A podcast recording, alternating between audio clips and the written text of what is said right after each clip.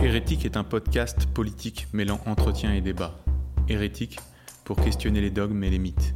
Hérétique parce que la politique n'est pas la religion. Hérétique parce que vouloir penser est toujours le début de la dissidence. Nous sommes des militants libertaires, défendant les principes de la démocratie directe, de l'athéisme, du féminisme universaliste ou encore de l'internationalisme. Ces engagements, ces convictions ne sont pas des idéologies, à l'opposé de tous ceux qui, de plus en plus, enferment et galvaudent les idées d'émancipation sociale et individuelle. Nous nous réclamons de l'héritage européen des Lumières et des mouvements ouvriers. Nous nous revendiquons donc de la discussion authentique, de la recherche de la vérité et de l'attention à la réalité. Nous prenons l'intelligence où elle se trouve. Quel que soit leur camp, quel que soit leur grade ou leur éclat, invitant ceux qui nous semblent les faire vivre au risque de l'erreur, de l'errance, de l'échec. Hérétique, nous ne cherchons pas à fonder une nouvelle Église, plutôt à nourrir en chacun le goût et le plaisir de la liberté. Les enjeux des technocritiques. Première et dernière partie de l'entretien avec Daniel Cérézuel. C'est effectivement toute la pensée du système technicien. C'est-à-dire qu'il y a, nous serions entrés dans un monde où la, technique, on va en reparler, euh, serait une, sorte de machine emballée euh, qui, qui se produirait elle-même. Mais comment vous définissez la technique? Parce que le capital de Marx, euh, Marx a défini le capital, mais qu'est-ce qu'on appelle la technique? Je vous relance parce que c'est d'autant plus intéressant que vous avez écrit un, chapitre dans votre livre qui s'appelle Le point aveugle, qui est très intéressant parce que vous notez justement, euh, vous, vous démarquez très clairement des analystes de, la technique qui ne parlent que des instruments techniques que les objets techniques. Et vous, vous dites non, il y a une question d'organisation, il y a des techniques non instrumentale. Abstraite. Vous parlez du, management, vous parlez tout à l'heure, vous avez parlé de l'organisation, on peut parler effectivement de l'organisation de l'usine même entièrement, qui, est rationalisée. Euh, même Ford disait que la plus grande machine qui avait jamais été construite était la société esclavagiste des pharaons, avec, euh, pour l'édification des, pyramides, où les, individus étaient comme des, rouages, c'était la méga machine. Euh, mais dans ces cas-là, on, parle là de, politique, donc on, on sort vraiment du sens de, la technique que l'on utilise euh, très couramment. Voilà. Euh, est-ce que, par exemple, on, peut parler de technique musicale? Est-ce qu'on peut parler de technique artistique? Est-ce qu'on peut parler de, technique magique? Qu'est-ce que c'est que la technique, euh, d'après Ellul? Alors, c'est ce nouveau régime hmm, des pratiques techniciennes, donc qui se caractérise, alors je, vais très vite, hein, euh, avec ce qu'il appelle l'auto-accroissement, l'accélération. Je, renvoie au bouquin euh, d'Artmut Rosa qui est, euh, qui est sorti il y a une dizaine d'années et qui reprend finalement et développe la thématique des lules à ce sujet. Hein, en disant que finalement cette accélération que personne ne maîtrise, que personne ne contrôle, d'une certaine manière qu'on ne fait que suivre, hein, là, elle transforme tout. Hein, et du coup, euh, ça, euh, ce, processus d'expansion de la technique, et là je vais arriver au point, hein, va jusqu'à la multiplication de ce qu'on pourra appeler les technologies sociales, les techniques de l'homme, etc. Hein, où ce sont finalement les dimensions non matérielles hein, de euh, euh, de, la vie euh, collective, mais aussi à certains égards individuels, hein, qui, sont, qui font l'objet d'une action concertée. Hein. bon, moi j'ai beaucoup travaillé sur les techniques d'action sociale, par exemple, hein, pour euh, éviter le morcellement social, la marginalisation des individus, euh, euh, éviter qu'il y ait trop de déviance, etc. Ces, techniques, pensons à l'urbanisme, hein, pensons à l'aménagement du territoire, hein, finalement l'organisation des loisirs, etc. toutes ces techniques n'ont pas un support matériel. Hein. elles ont pour objet l'humain.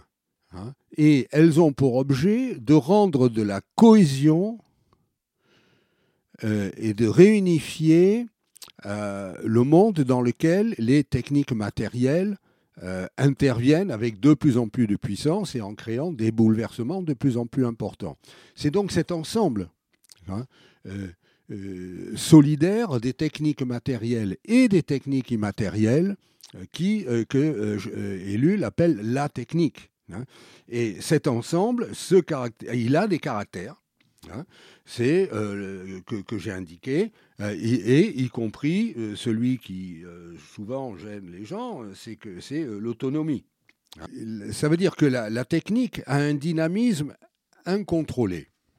Hein. et cette, cette croissance est en grande partie autonome à l'égard des valeurs culturelles et morales, et même souvent à l'égard des valeurs économiques. Hein.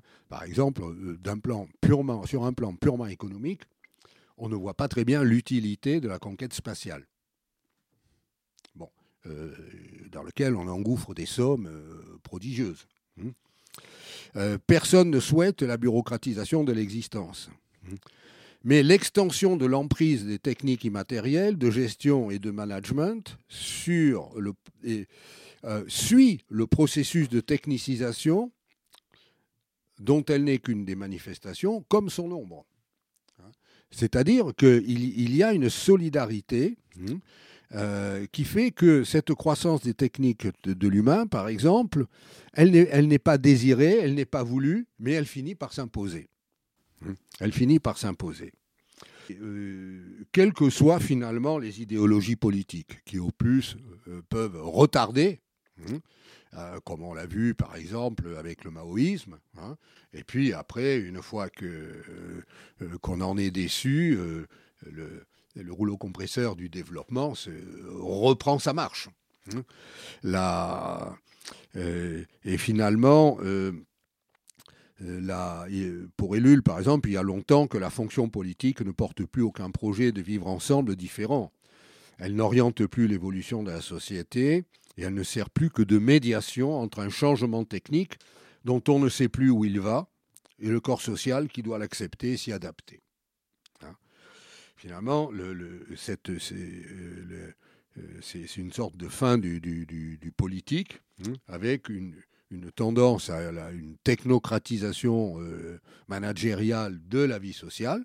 Hein, qui, qui finit par s'imposer d'elle-même. Personne ne l'a souhaité personne n'a trouvé bien hein, l'évolution, euh, la possibilité d'une évolution technocratique de la société. Hein. Alors, euh, euh, c'est rendu. Alors, ceci s'accompagne effectivement du caractère de plus en plus systémique hein, de l'organisation technique contemporaine nous présenter la, technique, enfin plutôt le système technique, comme sur le décalque du marxisme, c'est-à-dire au sens où, où euh, a repris donc le schéma marxiste euh, en mettant euh, terme à terme la, technique à la place du capital comme un processus impersonnel qui, agirait sur la totalité de la société. ça pose une multitude de questions notamment, il y a la critique de Castoriadis qui, dit que dans, ces cas-là, il y a juste une reprise du schéma marxiste avec une inversion des termes. C'est-à-dire que Marx disait que le développement des forces productives euh, allait amener euh, nécessairement au communisme. Euh, est-ce que Élu n'a pas, c'est ce sous-entend Castoriadis, est-ce que Élu n'a pas simplement inversé le terme de, positif en négatif pour dire que le développement des forces productives, donc de la technique, allait déboucher en fait sur une catastrophe. Mais est-ce qu'au fond, le schéma n'est pas euh, le même? C'est-à-dire, est-ce qu'il n'y a pas une invocation d'une logique qui échapperait entièrement aux êtres humains? Et dans ces cas-là, si ça échappe entièrement aux, êtres humains et que, tout dépend d'un processus euh, automatique, en quelque sorte, automatisé, qu'est-ce qu'il en est de la liberté humaine? Alors, euh, première remarque, effectivement, Ellul s'inspire en partie, mais pas totalement, euh, de Marx lorsqu'il construit effectivement un concept de la technique, hein, différent des techniques, et ce concept de la technique qui permet de décrire effectivement la place des techniques hein, dans ce nouveau monde. Alors, euh, est-ce qu'on n'est pas dans une logique euh, de déterminisme radical finalement euh, D'autant que ce qu'Ellul et Charbonneau nous disent à travers leurs deux œuvres, c'est... mais le premier mot compte. Si on continue comme ça, le développement d'une hyper-régulation technicienne et bureaucratique, technocratique de la société va devenir inévitable. Mais, alors, donc beaucoup disent, ah ben alors il n'y a plus qu'à baisser les bras. Bon, et attendre que cela arrive. Mais on oublie toujours le si. Or, toute l'œuvre d'Ellul, par exemple, est justement un appel à ne baisser pas les bras. Premièrement, euh, la, euh, la, domination de la technique n'est pas totale. Hmm. Elle n'est pas totale. D'ailleurs, Ellul dit bien qu'il euh, a toujours maintenu un pluralisme des forces à l'œuvre dans la société. Il dit bon, le capital, il continue à agir dans la société technicienne. Hein, euh, il y a beaucoup d'éléments euh, qu'on peut décrire euh, en s'inspirant de Marx pour caractériser ce qui se passe dans la vie sociale et économique. ça ne veut pas dire que le capital a disparu. la logique du capital est toujours contrainte, toujours un certain nombre d'acteurs à agir dans un certain sens, hein, et ce n'est pas fini. Bon, mais euh, euh, l'idée des LUL, c'est que la, euh, coexiste dans notre société une, une dynamique technicienne, une logique de la technique qui, elle, est, devenue plus puissante que celle du capital. Mais le capital continue à exister. Donc il y a, bon, de même que les gens ont des croyances. Hmm. Le fait religieux n'a pas été continue, continue à exister. Hein, et à organiser en partie euh, les conduites des gens. Bon, euh, on se tromperait si on, euh, disait qu'il n'y a que les forces économiques ou qu'il n'y a que la, logique de la technique.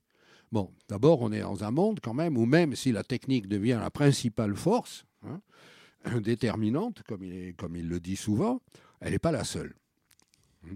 Et d'autre part, euh, Ellul insiste toujours sur le fait que, et il a dans La technique et l'enjeu du siècle, qui est son premier livre, pour décrire et définir ce qu'est la technique moderne, Ellul écrit, je cite, le phénomène technique moderne. Et la préoccupation de l'immense majorité des hommes de notre temps de rechercher en toute chose la méthode absolument la plus efficace. C'est étonnant comme phrase. C'est la préoccupation. Hein. C'est-à-dire qu'il est le, fondement de la technique, hein, reste quand même les attitudes des hommes et à la limite de chacun d'entre nous. Donc, euh, et ça c'est un point quand même très très important. Euh, je ferai un parallèle encore, euh, bon, en, faisant référence à, Max Weber. Hein. Max Weber disait pour que se mette en place l'économie capitaliste, les, logiques purement de technique économique ne suffisent pas à expliquer hein, l'émergence du capitalisme il y a une dimension subjective et culturelle qui existe. Hein. Il dit il a fallu qu'il y ait une croyance une, qui justifie quelque chose qui est quand même euh, dans le monde de l'époque pouvait être considéré comme profondément anormal, voire même immoral, c'est-à-dire l'organisation de son existence en fonction de la recherche du profit maximum. Hein. Voilà. Bon, il disait, il y a quand même un mystère, parce que dans la société médiévale, ce n'était pas le cas. Hein. Et dans toutes les sociétés ailleurs, ce n'est pas le cas. Donc il y a quelque chose d'unique dans la société capitaliste, c'est de voir une catégorie de gens qui organisent, structurent leur vie de manière méthodique, organisée, systématique, pour l'acquisition et l'expansion hein, euh, de l'argent. avec ce, but unique, dominant. Et Weber disait comment ça se fait? Et il, va, il dit il, il y a là la manifestation de quelque chose qu'il appelle l'esprit du capitalisme. Il faut que il y ait une attitude des hommes qui rende cela possible, hmm, qui, qui justifie cette pratique. Hein. Et alors, Weber, après, on peut discuter. Il voit ça dans euh, la mise en place d'une éthique protestante, etc. Bon, son explication, on peut, euh, euh, on peut, elle a été contestée, elle a été critiquée. Il y en a d'autres qui disent non, c'est pas ceci, c'est pas cela. Mais l'idée, l'idée à retenir, c'est que la, la mise en place du système capitaliste n'est pas le produit d'une logique autonome de l'économie. Il y a un élément extérieur qui est les attitudes des hommes, leurs valeurs. Hein. Et Ellul nous dit exactement la même chose. Hein. Il dit, euh, et pour revenir à Marx quand même, il remarquait quand même, Marx dans plusieurs passages, surtout en ses écrits, euh, peut-être d'avant le Capital, mais on le trouve dans le Capital, il y a, je crois que c'est au chapitre 13, il parle, il y a le fétichisme de la marchandise aussi qui est un des éléments fondamentaux euh, de la logique capitaliste. Hein. Et euh, donc, et le, terme fétichisme est quand même intéressant parce que là aussi, on retrouve quelque chose dont j'ai parlé tout à l'heure, la sacralisation. Hmm. Alors la sacralisation bourgeoise de l'argent, nous on sacralise la technique, par exemple dans nos rapports à l'automobile, etc. Mais on voit bien, et, Ellul insiste beaucoup donc sur cette dimension subjective. Hein. et donc il dit, voilà, c'est le phénomène technique, c'est la préoccupation de l'immense majorité des hommes de notre temps de rechercher en toute chose la méthode absolument la plus efficace. Hein. Et il ne dit pas que le phénomène technique requiert cette préoccupation, mais qu'elle est cette préoccupation? Donc c'est vraiment euh, le, cœur de, du phénomène de la technique moderne, c'est cette préoccupation qui est inséparable d'une conviction, à savoir que toute augmentation de la puissance opératoire, de l'efficacité, est bonne pour l'homme. Bon, il est évident que cette conviction, elle est omniprésente dans notre univers euh, culturel, euh, civilisationnel, euh, contemporain, mais c'est ça ne vaut que pour celui-là, que pour celui-là. Hein. ça n'a pas toujours été le cas, loin de là. Hein. il y a eu des sociétés qui ont refusé certaines formes de, formes de puissance matérielle. Hein. Euh, pour des raisons euh, éthiques, religieuses, sociales, etc., pour maintenir euh, de l'égalité, pour rester en communion avec le divin, que sais-je. Hein. Mais là, donc, dans le système technicien, Ellul récidive, il dit l'auto-accroissement de la technique que l'on constate, hein, c'est une espèce de prolifération, par exemple avec l'informatique, hein, euh, dont on a l'impression que ce n'est dirigé par personne, hein, il dit cet auto-croissement repose sur la légitimation a priori de la technique dans la conscience. Hein. Voilà. Et euh, il y a là quelque chose, euh, un point qui est, fondamental.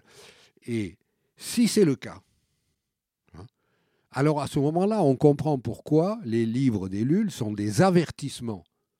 Consiste à dire, si on laisse faire, si on continue à légitimer, si on continue à sacraliser, voilà vers quoi on va aller. Hein. C'est-à-dire effectivement une prolifération de l'organisation, de l'encadrement techno-bureaucratique de l'existence, etc. Hein. Mais toujours si. Et c'est évidemment un appel à ne pas le faire. Oui, effectivement, euh, c'est important de le dire, euh, parce que lorsqu'on parle d'un phénomène euh, impersonnel, on a toujours l'impression qu'on parle d'un dieu, même un dieu mauvais, ce qu'on retrouve aussi dans Marx, qui parle du capital, qui agit de lui-même, comme s'il était absolument indépendant des êtres humains. Euh, c'est toute la contradiction, effectivement, dans Marx, où, il décrit tantôt une histoire qui, est faite par le, développement des forces productives, le capital, de manière impersonnelle, la technique, en fait. Euh, et d'autre part, il parle d'une histoire qui se développe euh, grâce ou à cause de la lutte des classes, c'est-à-dire l'activité humaine et consciente vers l'égalité c'est important parce que lorsqu'on écoute assez euh, souvent les technocritiques, on a l'impression euh, qu'ils parlent effectivement d'un monstre euh, qui n'est pas humain et sur lequel les humains n'auraient aucune prise.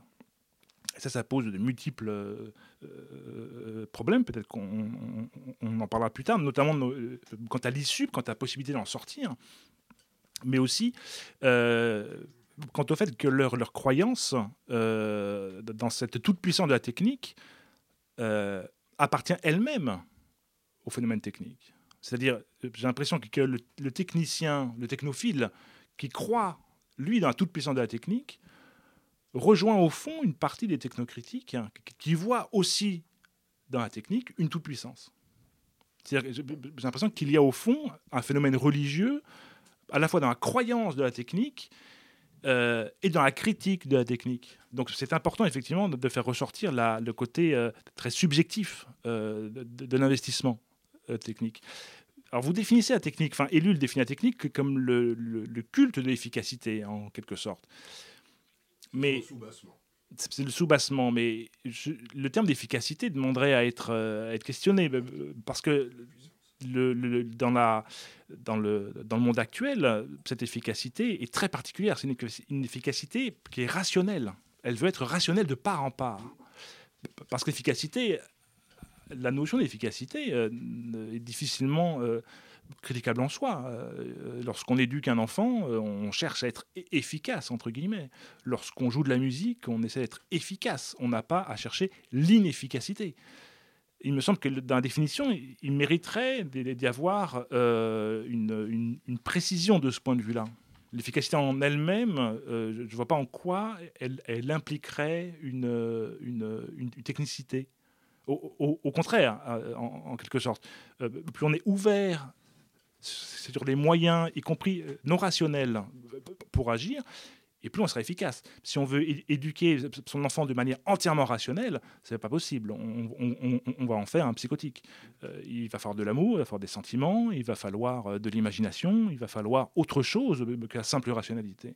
Donc, que, ce n'est pas la technique euh, la question de la rationalité qui fait question que la question de l'efficacité?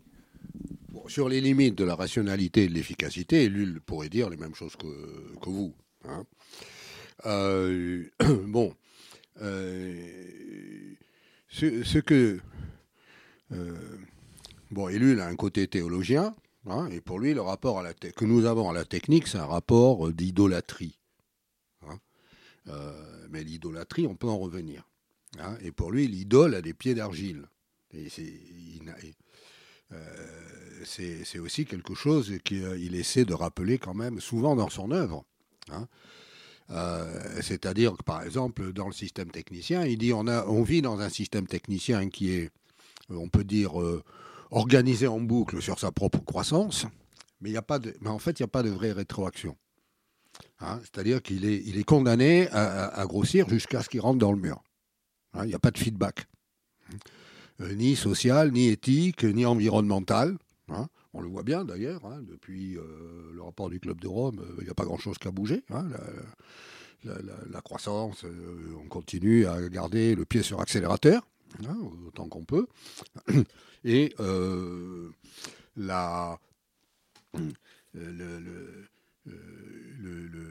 système, euh, ce, caractère systémique sur lequel il insiste, qui favorise effectivement et qui, qui fait aussi que la technique devient notre milieu, dont il est de plus en plus difficile de sortir, avec lequel il est difficile de prendre des distances.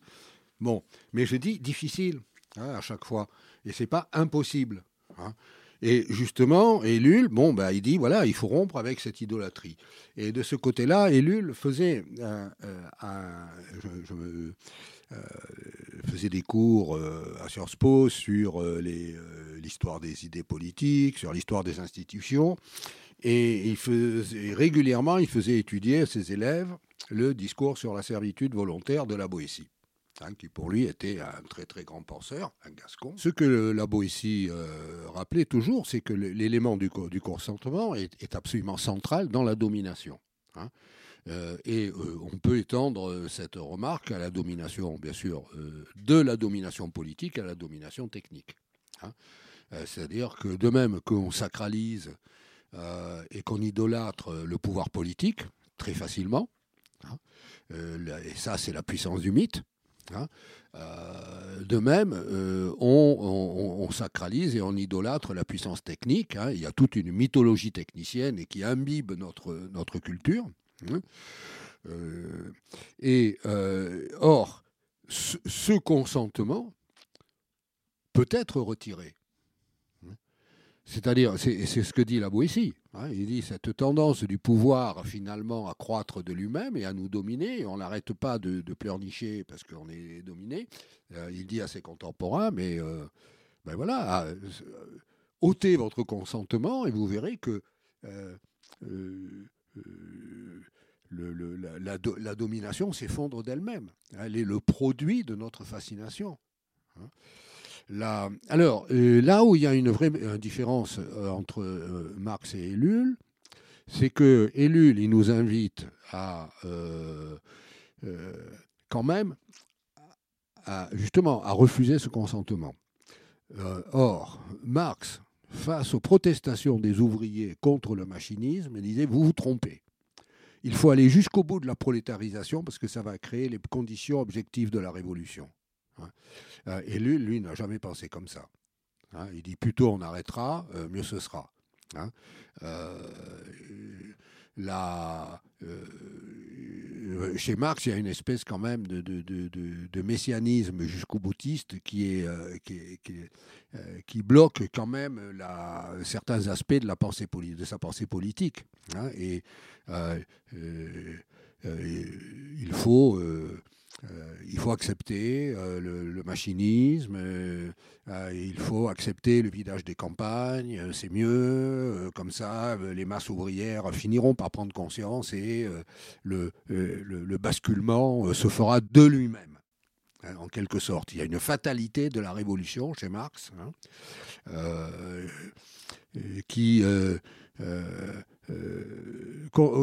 qu'on ne trouve pas chez Ellul. Ellul commence quand même sa carrière avec, euh, avec Charbonneau en écrivant un, petit texte euh, qu'on peut considérer comme un des points de départ de l'écologie politique, hein, intitulé euh, Nous sommes des révolutionnaires malgré nous.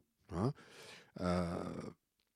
nous mais c'est pas la peine d'attendre que la situation se dégrade pour agir. Hein. Au contraire, tout ce qu'il a écrit c'est pour prévenir, hein, regarder ce qui va se passer si on ne fait rien hein, tout de suite. Euh, mais alors, effectivement, Ellul aussi donc, est, un théologien et il voit très bien la manière dont euh, aujourd'hui euh, on, idolâtre, c'est vos termes, le système technicien, on, investit le sacré dans la, machine, c'est la, technique qui doit être une solution à, chacun des problèmes qui se posent à la société ou aux individus, euh, il va y avoir une recherche euh, spontanée de solutions euh, techniques. Voilà, à peu près partout et tout le temps, c'est ce qu'on observe.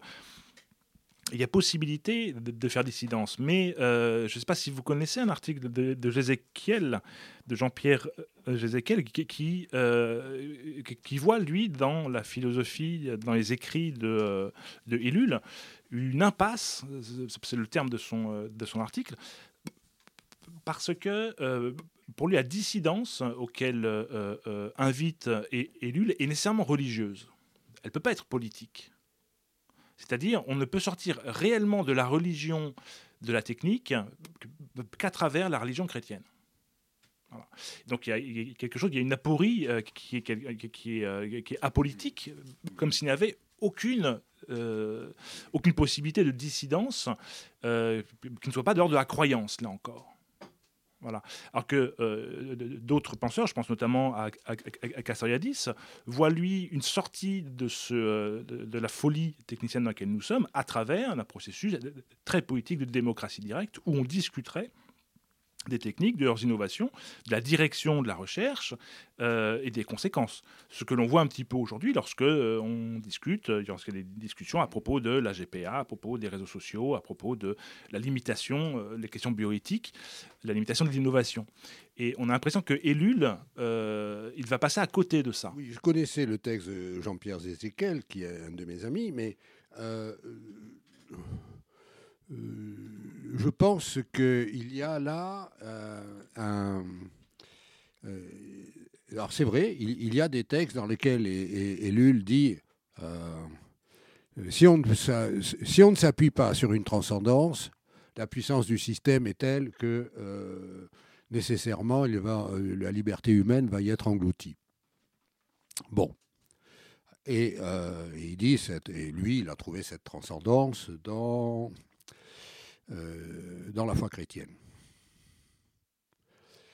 Euh, ceci dit, il faut rappeler quand même que euh, il a été toute sa vie en dialogue avec son ami Charbonneau, qui lui n'était agnostique, qui n'était pas croyant.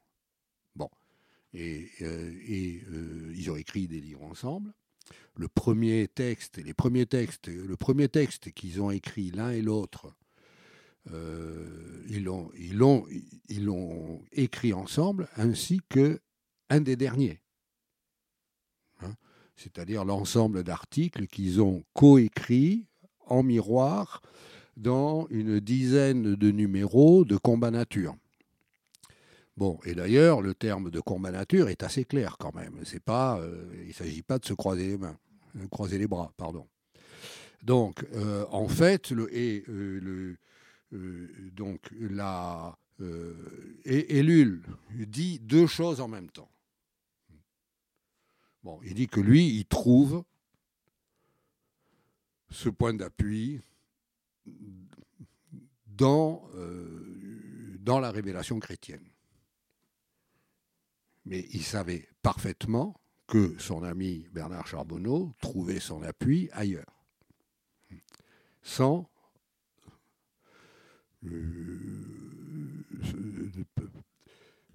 sans, sans, une foi euh, en, euh, euh, une instance non naturelle, hein, non, présente. Bon, alors, donc je crois que le, a raison de dire si on reste dans, dans cette affirmation d'Ellul, évidemment, on se ferme. Hein. Mais euh, la, pratique des lules et, une bonne, et, quand même le fait qu'il écrit, euh, bon, euh, en particulier si on pense à changer de révolution, il, fait un certain nombre de propositions très concrètes et pratiques pour sortir de la logique actuelle. Bon, après, il dit on pourrait même utiliser l'informatique, mais il y met tellement de, de conditions qu'en fait, euh, euh, on voit bien que de toute façon, ça ne sera pas possible. Et lui-même le reconnaissait. Euh, donc, je crois qu'il ne faut pas s'enfermer dans. alors, parfois, Ellul était emporté par, par sa foi à des positions extrêmement radicales. Si on ne croit pas, finalement, dans, dans la révélation chrétienne, euh, euh, on, finalement, on ne peut pas trouver la force de réagir. Bon, mais euh, bon, il était ami avec Castoriadis aussi, avec qui il a correspondu, qu'il appréciait beaucoup. Il me disait il faut lire les livres de Castoriadis. donc, je crois qu'il faut il faut relativiser. Hein, bon, il a, de temps en temps, il, était porté à proclamer sa foi de manière un petit peu exclusive. Hein, mais quand même, il fréquentait des milieux anards, euh, dont il savait bien que la référence à Dieu, euh, ni Dieu ni maître, bon, et il était, bon, euh, et, je crois que les orientations qu'il donne vont dans le sens d'une sorte d'anarchisme quand même. Hein. Euh, de justement de, contestation de l'État, de désétatisation le, plus possible, de, liberté. Et donc, euh, en fait, bon, euh, Charbonneau, lui, s'appuyait sur la transcendance de l'expérience de la liberté. Hein, bon. et, et, Lull le savait très bien. Donc je crois qu'il ne il faut, faut pas se laisser enfermer. Est-ce qu'il n'y a pas un, danger aussi à, à, décrire un monde, non pas entièrement, vous l'avez précisé, mais très globalement dominé par la technique et la, rationalité? Je vais prendre l'exemple euh, d'Heidegger, qui malgré tout avait euh, une, très grande influence et avait une, euh, philosophie où, il décrivait un monde, alors là pour le coup, entièrement dominé, arraisonné par l'idéologie technique, l'idéologie technicienne d'utilisation, d'exploitation de la nature, de rationalisation de tout, y compris des êtres humains. Et il a, ça c'est aussi l'hypothèse de Castoriadis, il s'est enfermé dans ce monde-là, dont il n'a pu sortir réellement qu'à travers le nazisme. Alors, qui est une aberration, puisque le nazisme aussi était une idéologie euh, hyper technicienne. Mais euh, pour lui, euh, le, le, système était tellement clos qu'il a cru voir de la lumière du côté du nazisme. Et aujourd'hui, moi j'ai l'impression, enfin je ne suis pas le seul à le voir, que nous avons une génération montante qui, vit également, qui, a conscience, même si la conscience est confuse, de vivre dans un monde euh, très rationnel et très rationalisé, et qui s'en sort à travers des conduites irrationnelles. Ça ne veut pas dire d'ailleurs, on, pourrait parler de mai 68 et, de ses suites, le psychédélisme notamment, euh, qui est vraiment le, le, conte de l'irrationnel. Euh, et aujourd'hui, on se retrouve avec des idéologies de type le wokisme, euh, qui, euh, réfute même, enfin, qui même pas qui réfute, mais qui ignore même le principe de l'argumentation et qui refuse absolument euh, de, de, prendre en compte des éléments qui ne vont pas dans la direction de leur thèse. Est-ce que ce n'est pas un danger aussi de décrire un monde dominé par la technique Est-ce qu'il n'y a pas le risque aussi d'ouvrir la porte à toutes les formes d'irrationalité ou d'irrationalisme? Mais je reviens sur ce que je disais tout à l'heure. La technique n'est pas la seule force à l'œuvre dans la vie sociale. Elle, elle, est, très puissante. Est, c'est sans doute une des forces les plus déterminantes aujourd'hui, mais il y en a d'autres. Donc, euh, il ne faut pas. Euh, alors, la, la, question euh, du, du religieux, Hein, de, de, formes aberrantes aussi, de religiosité. Euh, euh, et, et, en, en, était parfaitement euh, conscient. Il a beaucoup écrit là-dessus, hein, y compris de religiosité politique. Hein. il a écrit un livre où il a repris la thématique de Dostoïevski intitulé Les nouveaux possédés, qui était une bonne description justement de la, de, comment dirais-je, de la greffe du religieux sur le politique euh, dans les années 60, 68, 70. voilà, et donc, euh, dont il trouvait d'ailleurs que ce n'était pas du tout positif. Hein, euh, et que ce n'était pas du tout une réponse adaptée aux, défis posés par l'évolution techniciste de notre société. Hum. la, euh, effectivement, il disait, euh, d'autant plus que la société euh, technicienne, pensait-il, peut parfaitement s'accommoder de toutes les aberrations idéologiques, pourvu que les gens fassent ce qu'on leur demande. Hein. et, bon, elle peut aussi tolérer quelques réserves de de récalcitrants euh, à droite à gauche, euh, qui ça sert d'abcès de fixation, euh, ça ça remet pas en cause fondamentalement la logique dominante. Et, et ça, ça, va ensemble. Hein, D'ailleurs, que la contestation s'épuise dans l'expression la plus outrancière, radicale, ça, ça n'a, c'est pas neuf et ça ne ça ne change rien. Hein. Voilà. Hmm.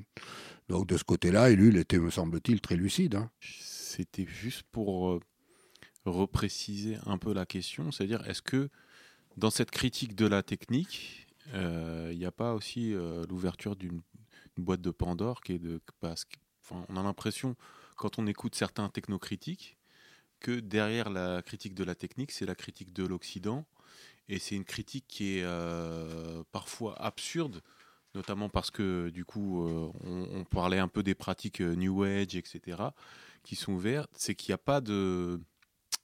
Disons qu'il n'y a, il a pas de limite en fait dans, la, dans cette critique-là. Mhm. Et enfin, pour nous, la limite qu'il ne faut pas dépasser, c'est justement de critiquer la rationalité et la possibilité aussi de, qui, est notre possibilité de, de, de nous exprimer, de, de, faire démocratie, etc. Et, euh, et, des fois, on a l'impression que, en ayant ouvert cette porte de la technocritique, on, va jusqu'à l'absurde, justement. Oui, alors, euh, bon, puisqu'on parle des Lules, mais je, continue à parler de lui à ce sujet, puisque précisément il a écrit un livre quand même qui s'appelle Trahison de l'Occident, dans lequel il, avait repéré très tôt ce genre de tendance. Hein, euh, et, et, d'ailleurs, sa position, il disait Je suis contre le, règne de la technique, je ne suis pas contre les techniques. Hein. Les techniques, il faut après en faire un usage critique. Hein. Euh, et euh, en particulier, Ellul était consterné de voir ces mouvements qui, effectivement, cette espèce de primitivisme, par exemple, très religieux, qu'on a pu voir. bon, et Ellul disait, on n'a pas besoin de euh, et euh, c'était aussi la position de son ami Charbonneau d'ailleurs, hein, on peut critiquer la modernité au nom de ses propres valeurs. Hein, c'est-à-dire la raison, la liberté, l'égalité, la fraternité. Hein.